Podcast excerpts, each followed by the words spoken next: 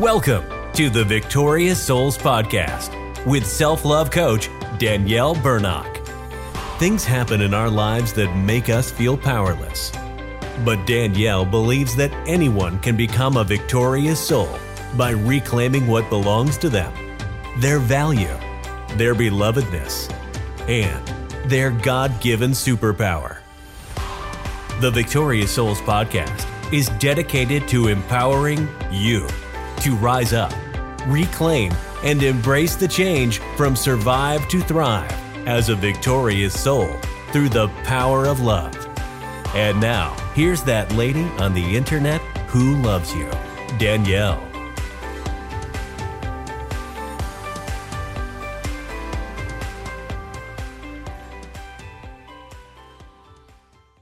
And welcome to the Victorious Souls Podcast today with me, your host, Danielle Bernock, that lady on the internet who loves you, connecting you to the love that heals so you can love yourself from survive to thrive. Today on my show, I have Doug Sweeney. And Doug Sweeney is dedicated to leading other men out of addiction. He's suffered that torment himself, and so he understands. So he wants to share how he got free and how he helps other people get free as well. Thank you for coming on the show with me today, Doug. No, thank you so much, Danielle, for having me. I've listened to a few of your episodes, and I love the way you handle your business, and I look forward to doing the best I can for you.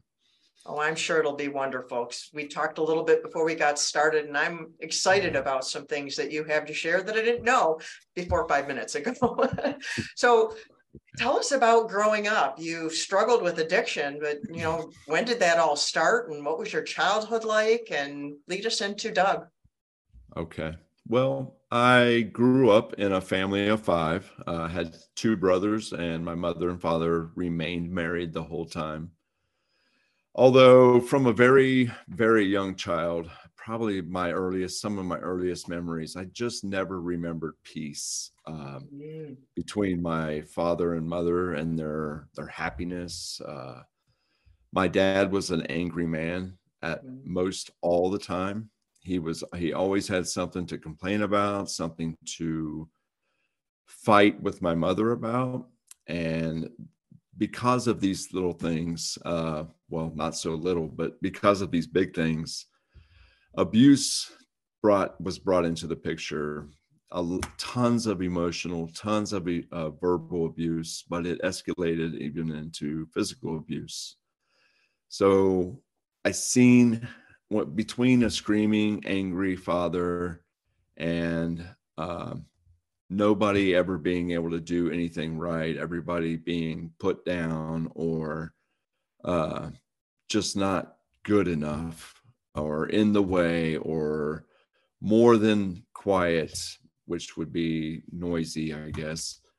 All these things I began to internalize in myself. I didn't have a broad vision to figure out what this meant. I just assumed from a very young age, from internalizing all that I ever heard him complain about and put me down or put my brothers down, put my mom down, all these things that happened in the developmental childhood caused me to internalize no worth, no confidence, no sense of value. If I messed up as much as he said I messed up as a young child, then I didn't really have a point of reference to look forward to. And therefore I just remained quiet. I didn't start friendships. I started baseball when I was in third grade. I played a year and a half, and then I lost all hope because I wasn't going to be successful at that either. I just felt like I had this message within me that I'm not good enough. My dad never seemed happy. He never hugged me. He didn't show, there was no father-son affection. He definitely didn't show affection to my mother. She had always messed up. She was always being ridiculed by him. Likewise with my brothers. It was just, that was the upbringing. Wow. And those were the things that instituted my sense of value or sense of worth. And So because of that, and watching him drink day in, day out, at a young age, I decided that I would go ahead and try this thing that I seen all the time.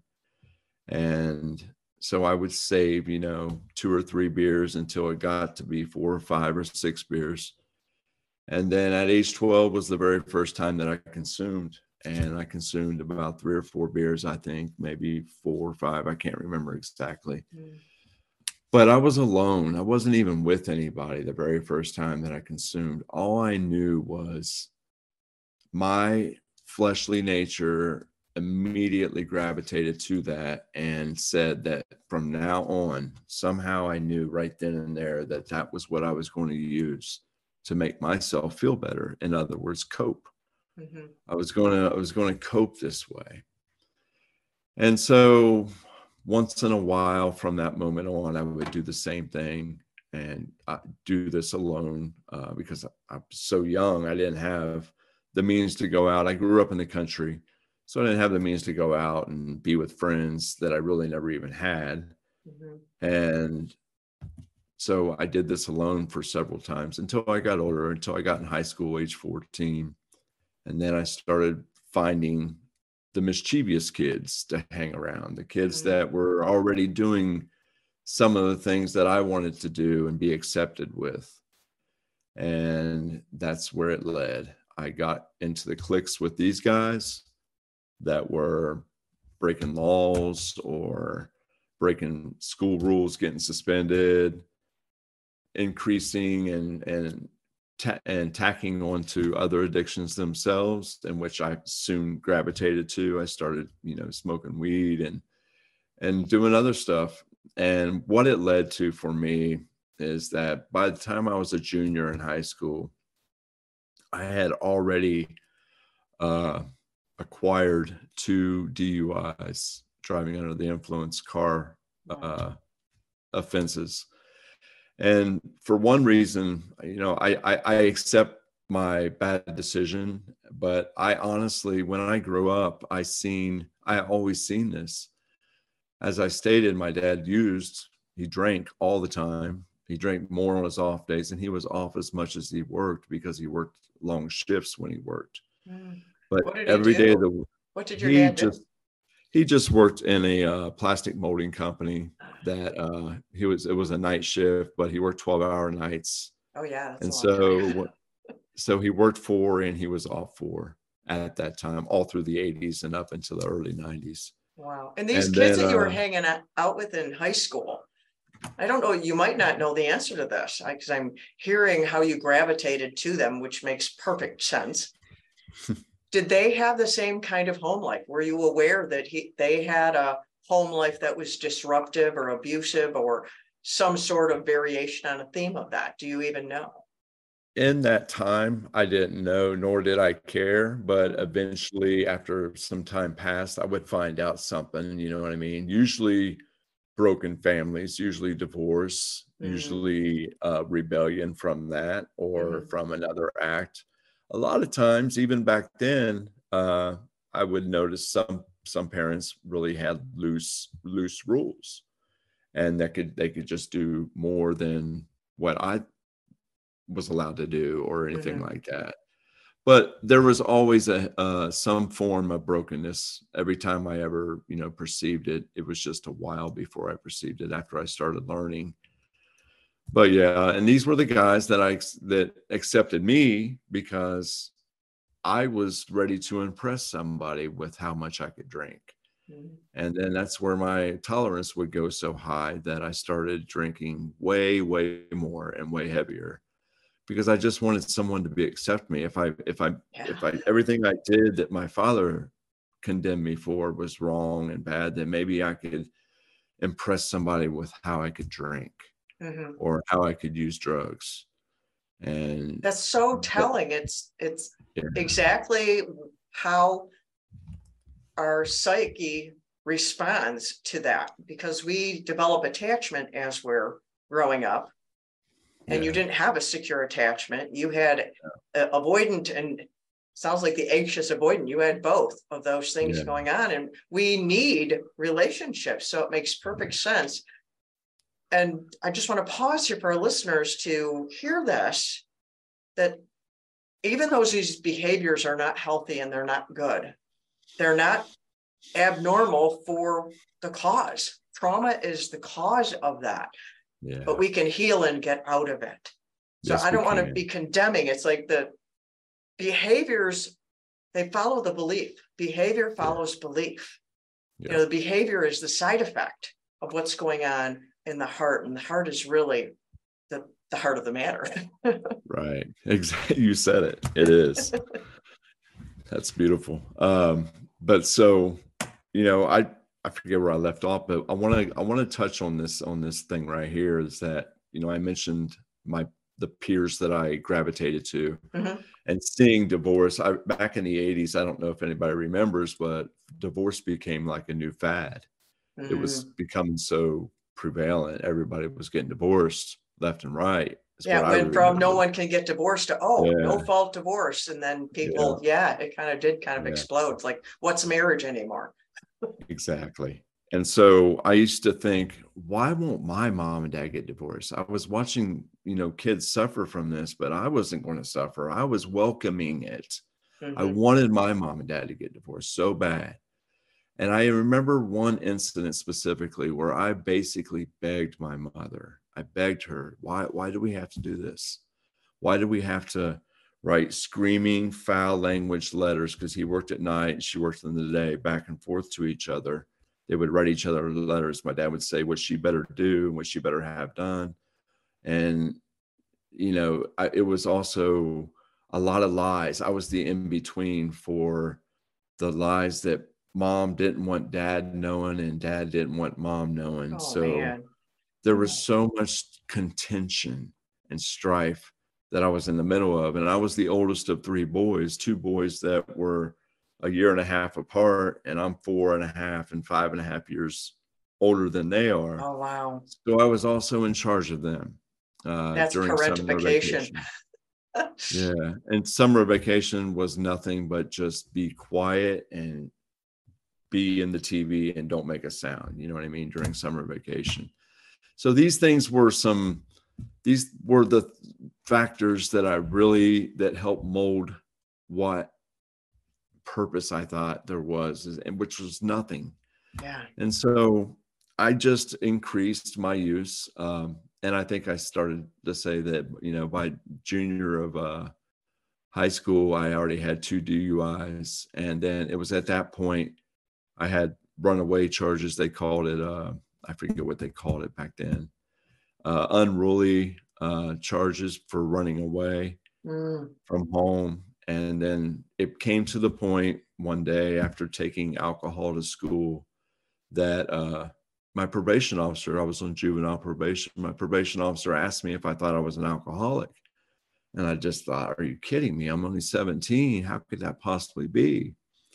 And they offered to put me into rehab. And I only accepted because I was going to be absent for school for 30 days. And not be with your dad. Yeah, and away from my home life and all of that. So I agreed, and I went into this adult rehab as a juvenile. The only one in there is a juvenile.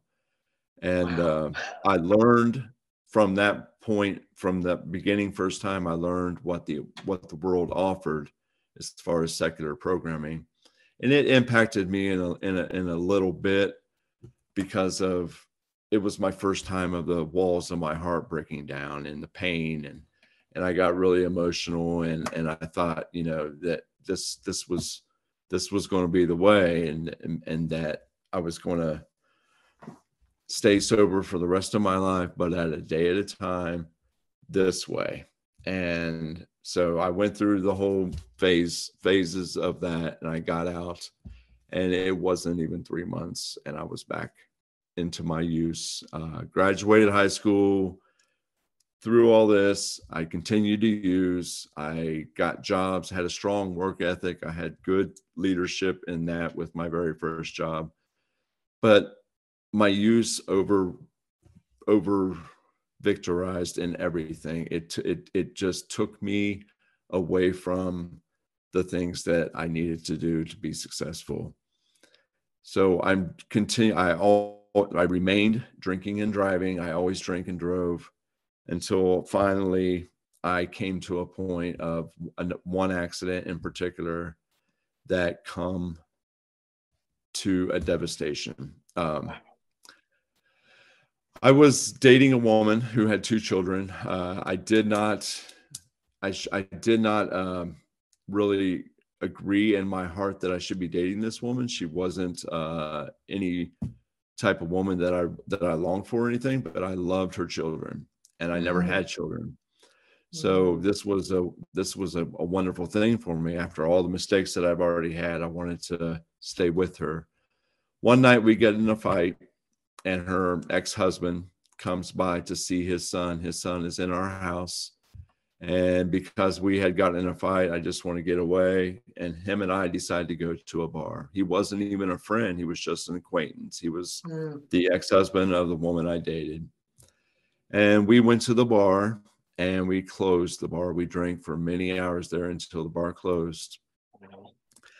So it was, be assured in the very beginning, I have no physical recollection of this. I never have. And God has confirmed to me that I won't, because it's not necessary. But everything I tell you is facts. It's proof by evidence. But we closed the bar. We left the bar. I'm taking him home. I'm en route to taking him home, but we don't make it. I have an accident. The roads are wet. It's 2:37 a.m. and we run off the road, and we roll many, many times. They don't even know how many times I rolled, but it was more times that could be counted. In the first roll, he was ejected and killed instantly. I was ejected also after, they don't know in what role I was ejected, but we were hundreds of feet from each other, and both hundreds of feet from the car that no longer even looked like a car. Wow. I was care flighted to the hospital. I flatlined in the copter flight to the hospital.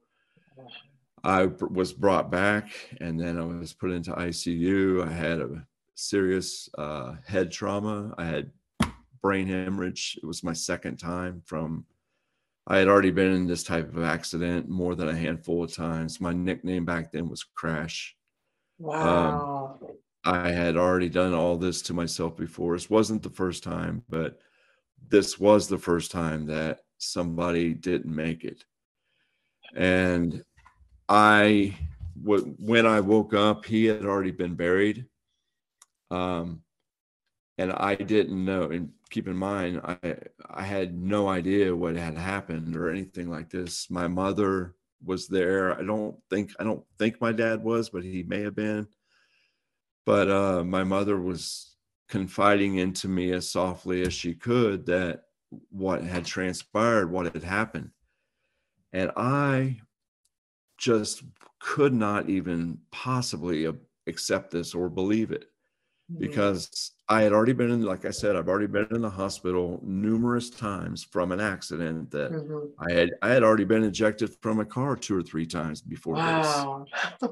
I had already done the inconceivable so many times that I thought this was her scare tactic to tell me that it has reached this bad now.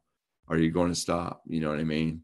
Wow. And I see that. I can see how we can feel that, how we deceive ourselves in that. The pain is just so great. You're just burying it underneath all of that, the dependency on the alcohol. And, and it's like, no, don't take my coping method away. Right. It was my only identity. And I was basically, in a nutshell, I was trying to say, no, that didn't happen, but I'll make it better next time. It won't happen like this again. But not even conceiving that this was really truth. And so I can't remember from how foggy it was exactly, but there was a process before I started to really grapple with this in my mind, that this could be possible. It may have been a week or two. I was in the hospital for almost 2 months. So I had broken up everything in me. I mean, it was a long recovery. And it started coming to my conscience that, you know, I know my nature, and nobody drove my car ever. Nobody was going to say, here, Doug, give me the keys. I'll drive. You had a choice. If you didn't want to ride with me, you didn't have to ride with me, but nobody was ever going to drive my car. And even though you couldn't tell it was a car, it definitely identified that it came back to me. The car was mine. And so these little things like this are going through my conscience of seeing that, you know, I probably was the driver. But I've been in the hospital before where I was wrong and I was cuffed to the bed. This time I wasn't cuffed to the bed. So I didn't understand that either. If it had gotten this bad, why would they not have me cuffed to the bed? I know I can't go nowhere. I can't even walk. But so, I mean, that all these little things are playing in my mind. Let me cut to the chase. Almost 2 months after being in the hospital, I'm released. And that also kind of befuddled me, perplexed me altogether, because if they know I'm the operator, why isn't there an indictment right now? And why are they letting me out? Were you never charged with killing the man, manslaughter, or whatever they would call it? Vehicular manslaughter or whatever? Yeah. It was called aggravated vehicular homicide. Aggravated because drugs or alcohol was a factor in the case. But it was actually 3 months after being released from the hospital. So altogether, almost 5 months from the actual occurrence. Why so long? I don't know why. All I know is that there was spiritual learning in this since then. I have my belief that I was meant to go through this turmoil in my mind and exercise of faith. If you just allow me to go where I'm going. So I get out and I'm doing this. I'm going through this turmoil in my mind about how he was taken and why I wasn't taken. Yeah. That really hurt, because this man, he wasn't a friend. He was just an acquaintance. Mm-hmm. He didn't live the perfect civilian life. He wasn't the perfect and good father. He let his son down quite a bit. But he was still had not done even a fraction of the wrong that I had done. He had still not been given even a fraction of the chances at life that I had been given. He hadn't been in any of the car accidents that I've been in. He had never been to prison. I had already been to prison. He hadn't ever been resuscitated back to life from his chemical use or anything. And on top of all of that I just said, he was a father. His son was in my house. I got him his breakfast ready and his lunch ready for school every morning when I got off work. And this boy at my hands, driving drunk again, lost his father. And I'm screaming at God from my immature view of who God was, why he passed and I survived. And so from that point, I couldn't believe I was forgivable.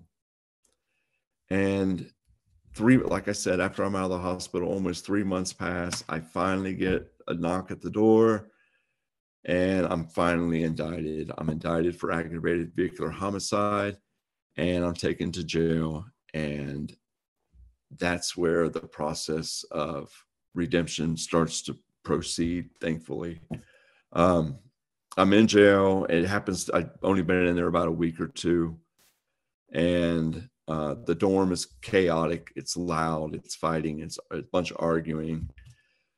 The CO officer comes by and asks anybody in the dorm if they want to go to a Bible study. I chime right in and line up to go to the Bible study just to get out of the dorm and have peace. Yeah. The Bible study is about an hour, hour and a half, and I don't even remember what the Bible study was about, what subject or scripture they were in. I just wanted to get out of there, but I came back about an hour, hour and a half later, and mail had been passed out. And wasn't expecting mail, but got a piece of mail. This was my answer that for the waking time that I was in the hospital until those 3 months that I was out before getting locked up, as to how I can be forgivable. I could not see how I could be forgivable for this. And I opened the letter, and it was from the victim's mother. The victim's mother stated in that letter, in her own way, but completely through Christ, that she stood at my bedside with my mother an hour and a half after finding out about her son's passing and prayed for my survival. She said so much more than that, but she said that in the way that came from nobody but my answer as to how I'm still forgivable. She showed me, as an obedient servant and Christian Christ follower, that I was forgivable. And my heart did flip-flops. It did somersaults. I got goosebumps all over my whole body when you said that. She's standing at your bedside after learning about losing her son, with your mother, praying for you to live. That's contrary to normal human thinking, apart from Jesus Christ and his forgiveness, to pray for you to live and not die and declare the works of God. Right. And that right there renewed and transformed my whole preconceived notion of who God was. You know, I went to a Pentecostal church for 3 years. My mom took us all three boys to the church from age 8 to 11. And so I had a God conscience. I saw the Spirit working. I listened to my mom's gospel music, and I've always had a God conscience, but I definitely had a wrong perception and view of who God was. Mm-hmm. And when I saw that, like I said, my heart just instantly and little by little healed. And it allowed me to be forgiving of myself, because God said he saw me forgivable. And so I made the decision right then and there. I knew that I was going to be convicted, and I knew from my record I was about to go do some years in the penitentiary. And I also knew no matter what or how long, I was going to walk with God. And that's what I did. My charge was an F2. I faced 8 years. It got dropped to an F3, and then I faced 5, and I got 4. I got 4 years for this aggravated vehicular homicide. I had a small additional charge on top of it that they ran concurrent. I did 4 years and 10 months.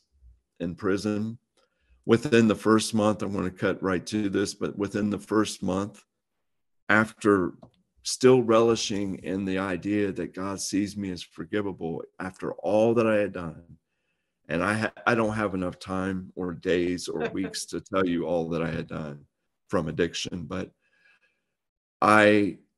he brings to my conscience and my spirit that I also have forgiveness to give.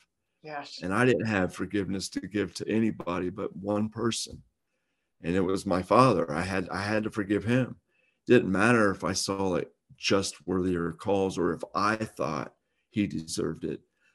God, his scripture is not just text. It doesn't just say forgive because you have been forgiven. There is a purpose and a real meaning behind that. It's because it sets me free. Yes. I had to be set free. I had to be set free and forgive him. Otherwise, those 4 years and 10 months that I was going to do were not going to be as magnificent as they ended up being. I wasn't going to be free. I wasn't going to go forward and learn with him. And I did, because he let my heart know that. And I didn't know what that meant. I knew he portrayed to me. I also want to say this. That is also when, this was in the fall of 2004, and almost a whole year had passed since the accident. And at that point, we had 6.5 billion people in the world. And I knew right then and there that God knew me individually. And that's when he totally expounded my view about how personable he is. And I was able, and I didn't know how I was going to forgive him. I just knew that first that I had to, my heart knew. And then little by little, I did take action steps. I wrote him a letter. I called, I said it on a collect call. And I went through that. And of course, he doesn't even know why he's forgiven, doesn't know, you know. So that was a kind of a letdown, but none of that mattered. I congregated and I fellowshiped with other men in prison who had also come to a point of disgust and purging of their life and walked with Christ. And so I put myself in the fellowship of Christian brothers who helped walk with me through scripture, who helped walk with me in this thing of relationship with Christ. And the outcome that we want to see isn't always what we're going to expect. Mm-hmm. And so it was good enough to know that God first let my heart know that. And then I chose to, with my heart, forgive him. And then as you said, you forgave because you needed to forgive. And that's what forgiveness is really all about. It's about setting God forgave free. Us. Right. Jesus bore the sins of the entire world with no guarantee that anyone right. would say, okay, yeah, I'll take that. That's right. In the Bible, it calls it a gratuitous contract. He wrote it out for our benefit with no guarantee. That's why that song, Reckless Love, is reckless love. It really is. It sounds like he's a reckless God, but that's love. That's what love, because he loved us first. He forgave us first. And by you receiving his love, that empowered you to be able to forgive your dad. But see, you forgave your dad the same way God forgave you. Right. God didn't forgive you so that you would. He forgave you. And so you forgave your dad, not so that he would, even though you may have hoped, you would get a certain response, but it wasn't contingent on that. And that's unconditional love. And that's what we need, is that unconditional love. That's what heals our heart. That's what transforms us. That's what empowers us. That's what drives grace through our lives. You said it. Indeed, it does. We are to illustrate that agape love. The Greek word agape is unconditional. Mm-hmm. And the more we do that, the more we build hope. We just give and build. So I went through my whole term. I got out at one of the roughest times, which was a little over 15 years ago in December of 2008. The recession was right in the middle of that. And so I had to change my whole idea of work. I went into food because that's all that was hiring. And I went into food, and I want to state that while I was inside, I decided that I was going to exit independently as I could. I wasn't going to do the things the way I used to do them, where just go hang out with a buddy until I get a job. And I was back in the same cycle of all my addiction by doing that. So I was going to do this different. And so I prepared myself to exit into a halfway house willingly and independently. And it was a Christian based halfway house called Salvation Army.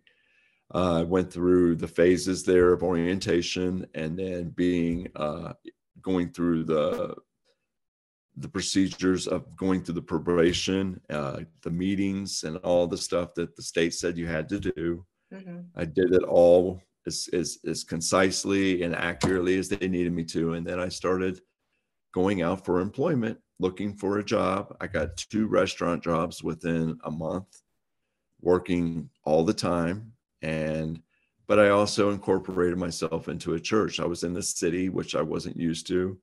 So I was in a different style of church, but it was a Christ-loving, grace-giving church that that's important. Important, very important. And I went to this church. I will say that I didn't do everything that I know now I should have done. I did not join myself into community groups or other fellowship with the church and serve. Some elements that I do now that I didn't do then. I didn't do these things. I just went to church. I still listened to my Christian music. But you were still doing things differently. I want to pause here because I didn't do it at this. Still, I was still doing give yourself the credit that you did things differently. You didn't come out and start living a perfect life. That's just not a thing. But you came out and you did it differently. And you probably weren't ready. I would guess that you probably weren't ready for that level of commitment. You were still probably testing the waters. This Jesus stuff is still kind of new. And now I got this on the outside. How does this kind of work? I don't know if I trust you over there at this church. I'm going to come, but I can really appreciate that that was might have been part of your story. So I want to, if that's true, then I want to just lavish some grace on you, because it sounds like you're being a little bit hard on yourself for back then, but give yourself the credit where credit is due. You were doing it different. You were walking with the Lord, and his grace is just, he little by little, he takes us, he walks with us. I mean, look at all the disciples, and none of them were perfect either. They did a bunch of stuff, and we're not ready. When you've been through so much trauma, there is a lot to work out. I know. I thank you for pausing on that, because you're right. I won't always give myself credit like I probably should and deserve to, because there's a process for all of us. There really is. And so I did as much as I could. I really could. I did. But I also, the one thing that I knew to that I didn't do was join with the church. I didn't join with the things that I could have done. I did not participate with groups of, positive influence. Iron sharpens iron, as each Christian sharpens the other Christian.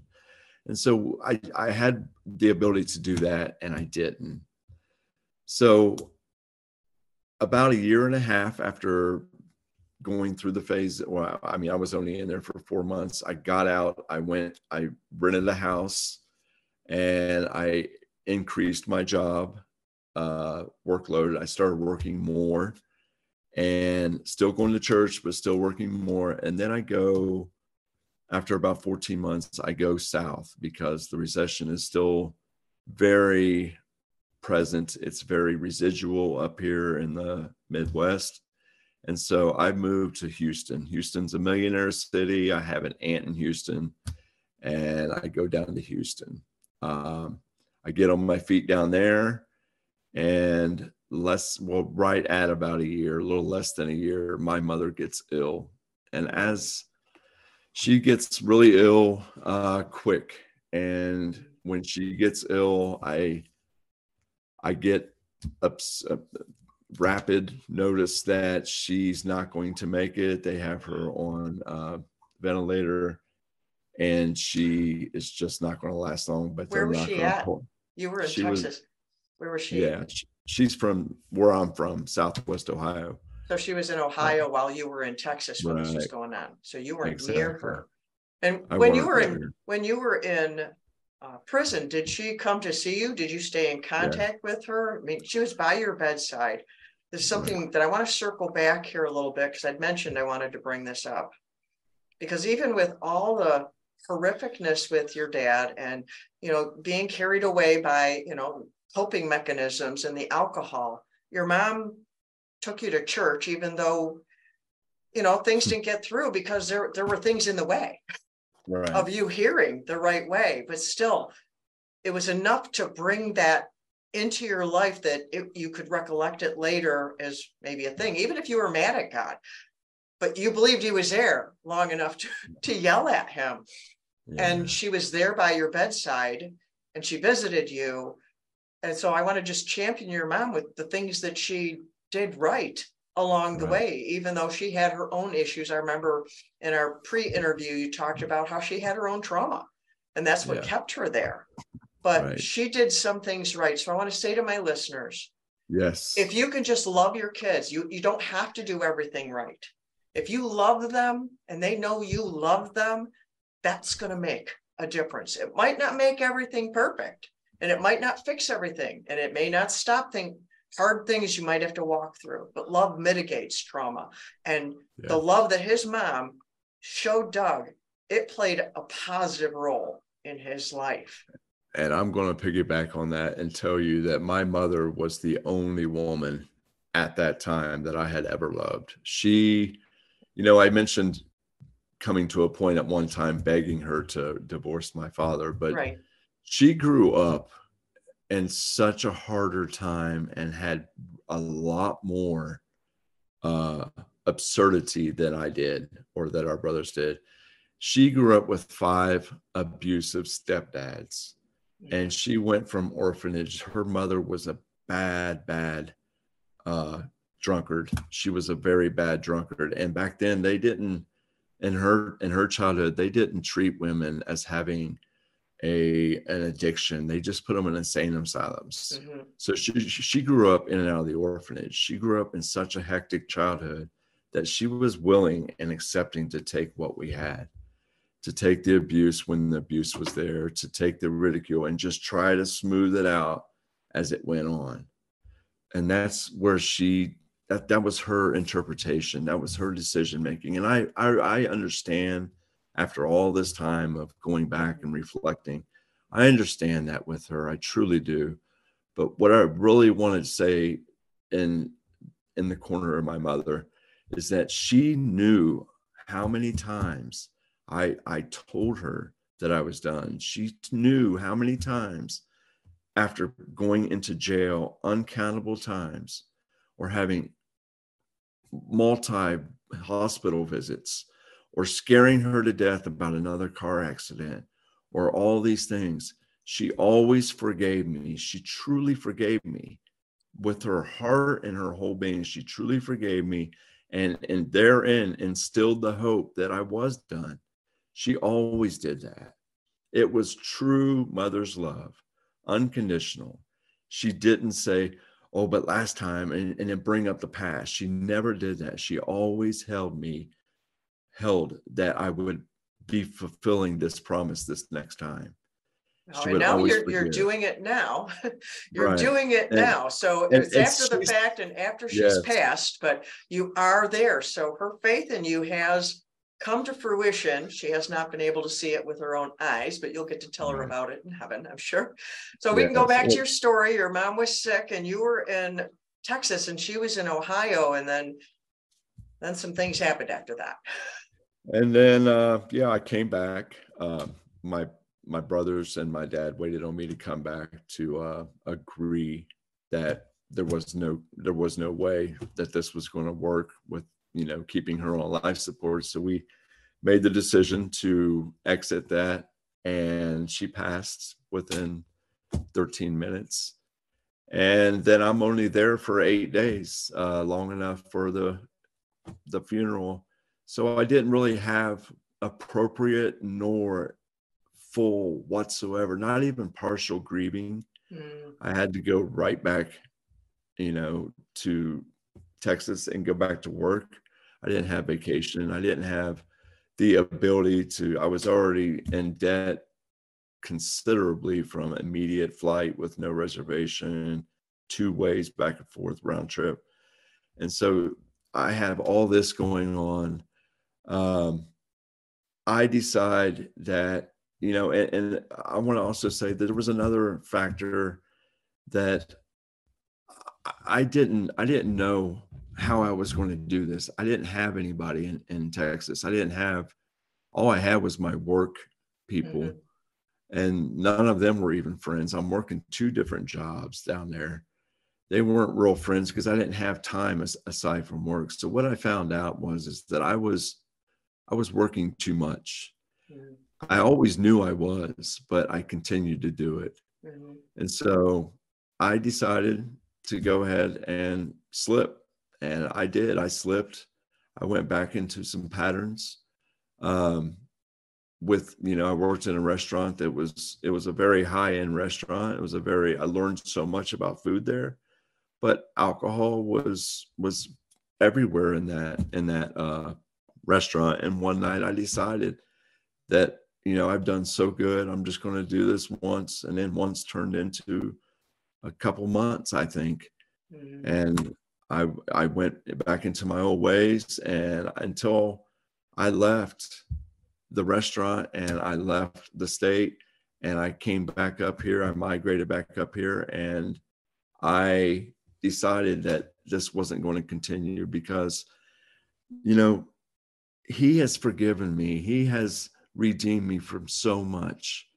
And all I was doing, it was not only the first time that I seen myself go right back to where I left off, mm-hmm. but I was severed in spirit. I was severed in relationship because I went to my way. Mm-hmm. He can't be upon sin. You can't abide in that freedom anymore when you go back. And I didn't want that. I really didn't want that. I was going back into some old patterns that was eventually going to take me full swing back to where I was. And so I didn't. I came back up here. I left that job. I came back up to the Midwest where I'm from.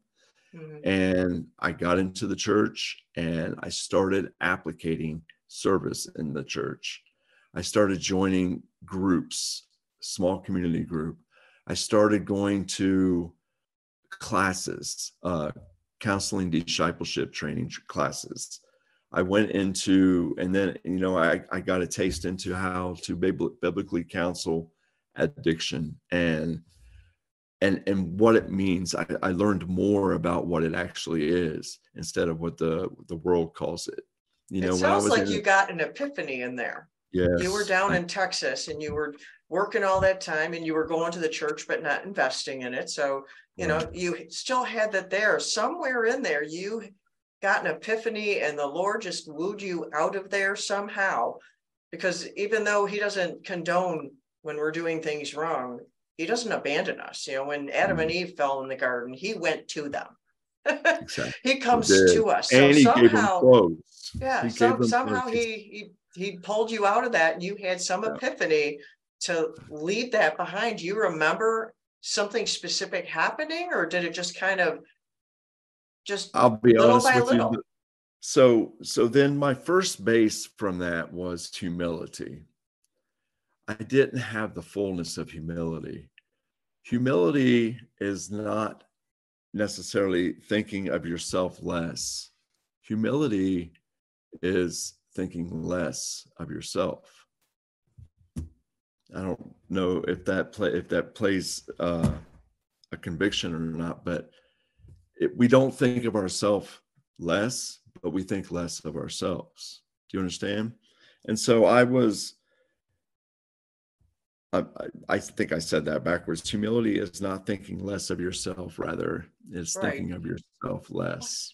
Well, you caught that. I'm like, you just got that backwards. Yeah. But yeah, because when we think less of ourselves, we devalue ourselves. Yes. But when we think of ourselves less, we don't have ourselves constantly on our mind because we're not living our life around ourselves. We're not being self-centered. The Lord just wants us to be self-centered. He wants us united with him. Right. And we got to go back to remember that atonement. Mm-hmm. The atonement for our sins was what brought at one man mm-hmm. between him and us. You know what I mean? Yeah. He wants us and it has to be that close. It has to be that ongoing every day that we wake up. And so these are some elements that I practice now. First of all, I always think about my mother and how happy she would be with me now. Mm-hmm. And whether or not she does see or doesn't, I'm not too sure of. I can't perfectly address that, but I like to think that somehow the Spirit has some kind of a view of those things. But nonetheless, I think of her and I think about how proud she would be now. Right. Not only that, but when I actually practice service, in the amount that I practiced addiction, wow is all I can say. Wow is how free I have become because of it. And so this is what I want to do. I want to, you know, I've always wondered what some purpose could be for me, because most people that even know about me or hear about me are surprised that I'm even alive, because I've already come so close to that grave. Mm-hmm. And I've never understood fully of what could be done. So I have basically taken a step of faith to have this website built to help redeem and bring broken, hurting men and addiction or even if they're not for sure they're in addiction, just to help men with addiction and the way that I do it and the way that God has delivered me and broke the bondage of addiction from me. And what's the name of your website for our listeners? It's called breakingbondagefromaddiction.com. And if you go on there, I have a free PDF for a reference for Unchanging Hope. There's a lot of literature on my website, and I know most people probably don't want to read everything. So I have a video on there that you can click on, and I hope that you'll just watch and listen to the video. But I'm also going to point you back into the landing page, or the homepage rather, the about page, to hear a little bit from me. But there isn't any level of addiction that I can't meet you in and not be familiar with. And so it's more desiring for me to give and serve as I can, and come to you and help you serve. And I want to build this community of men to be free, to believe that if we're in addiction, we're not going to control it. We're not going to be free to control it. It can't be controlled. It's just our thing that we have to be out of. And he wants us. He wants us. He desires us. He deserves us. And we want him when we see what he can do for us. Amen. Right. Yeah. When we see what he can do, it's like that Bible verse that says, taste and see that the Lord is good. We have to taste it. When you go to a restaurant, you have to taste something to see if you like it. So the Lord wants us to taste and see, because he is good. And once we get a taste of that, we're like, oh, I want me some more of that. Exactly.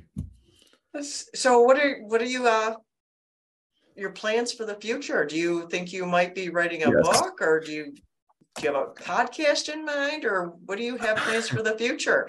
You have this community. How does this community work? And let's share with our listeners, what all can they expect to get from you?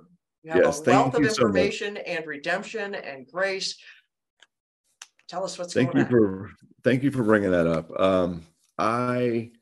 So I have all the curriculum. I have all the content for my site. It's not all instituted into my site yet, but I will say two key principles that I believe are a very strong suit to start with are identifying bondages. I'm just going to say that one. I'm not going to say it's number one, but identifying bondages. The definition of bondage is mastery, it's enslavement, it's a state of being bound.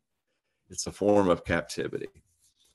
So for me, my personal life, because of, very young child, all the way up into age 18, into my early 20s, my belief system was molded into what was delivered to me. I was always told I wasn't good, that I screwed something up, that I was not worth anything, I was in the way, stay out of my sight. All these things incorporated to make me feel no worth. I had zero confidence. I had no ability to do anything right. I was always yelled at, cussed at, demeaned emotionally in every way.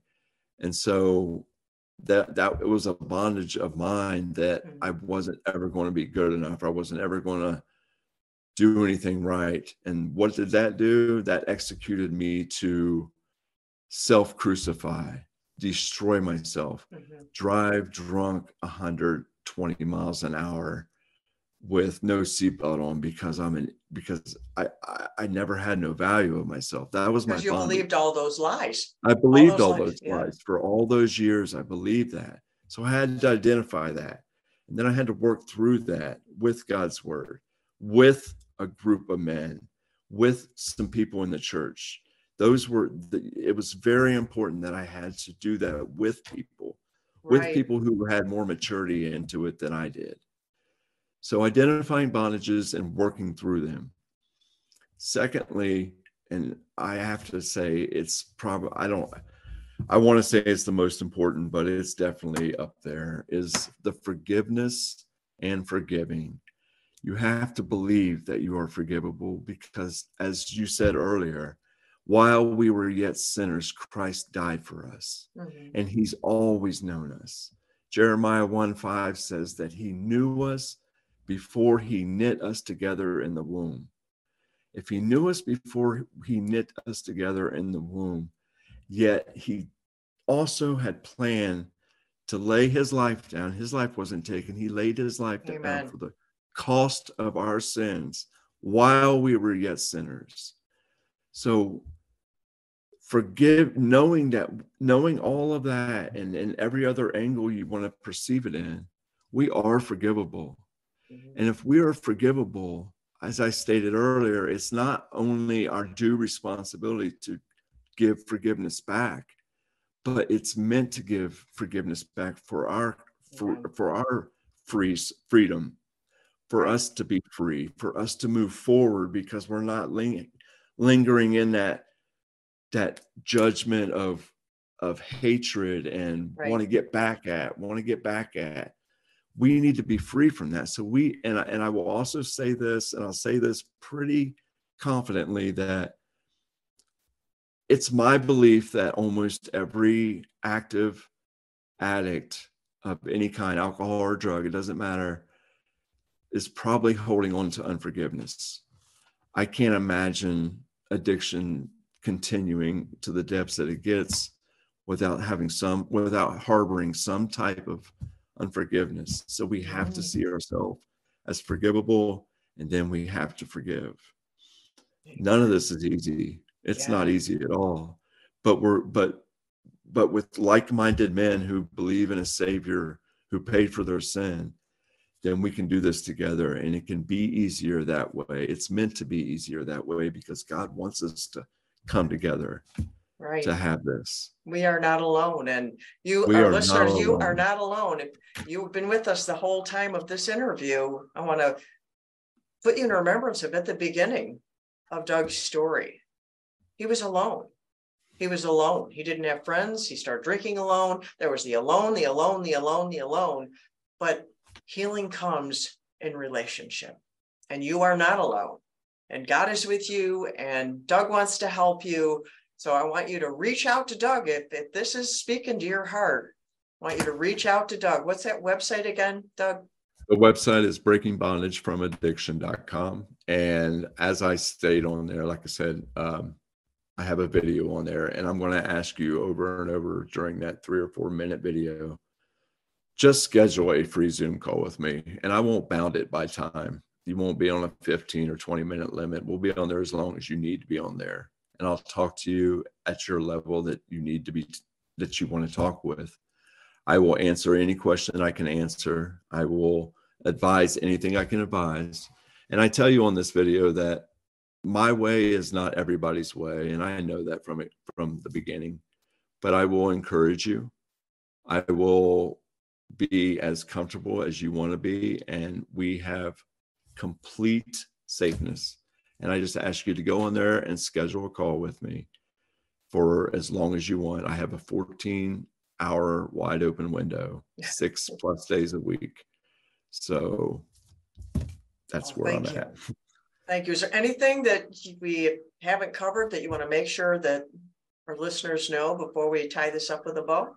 Sure. I just want to say that I want everyone to believe that they're forgivable. You know, I know how much wrong I did, and I knew I always had a God conscience, but I viewed God wrong. And so you have to believe that he loves you because he first created you and he has a purpose, and therefore you are forgivable, and it does not matter what you've done. There is nothing you have done that is too great to be forgiven of. And everything that I do is not for a philosophy. Everything that I don't do for a philosophy of success on my own.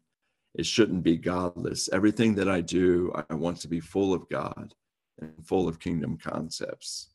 So that's why I do this the way this is. I know the program. I know the 12-step program. I know Bill W. from 1935. I know how the program was instituted. I know everything about it. I know it was self for free will going into it, and I know it by the court mandating me to go into it. And I never had true freedom in that. I never had freedom in that. I had freedom when my God showed me how forgivable I was and how he can institute freedom like no other.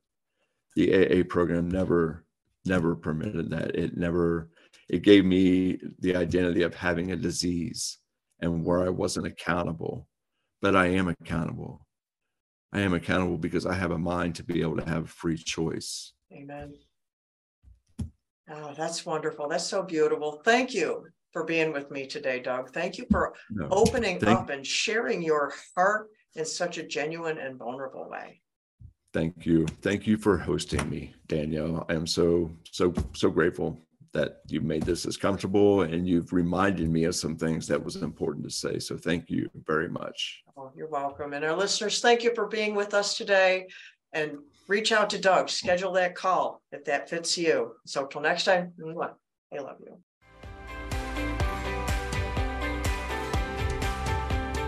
Thank you so much for listening to the Victorious Souls Podcast.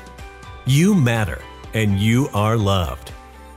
We'd love to connect with you further, so please visit us at daniellebernock.com and grab a copy of Danielle's free audiobook. And remember, only you can change your life. No one can do it for you.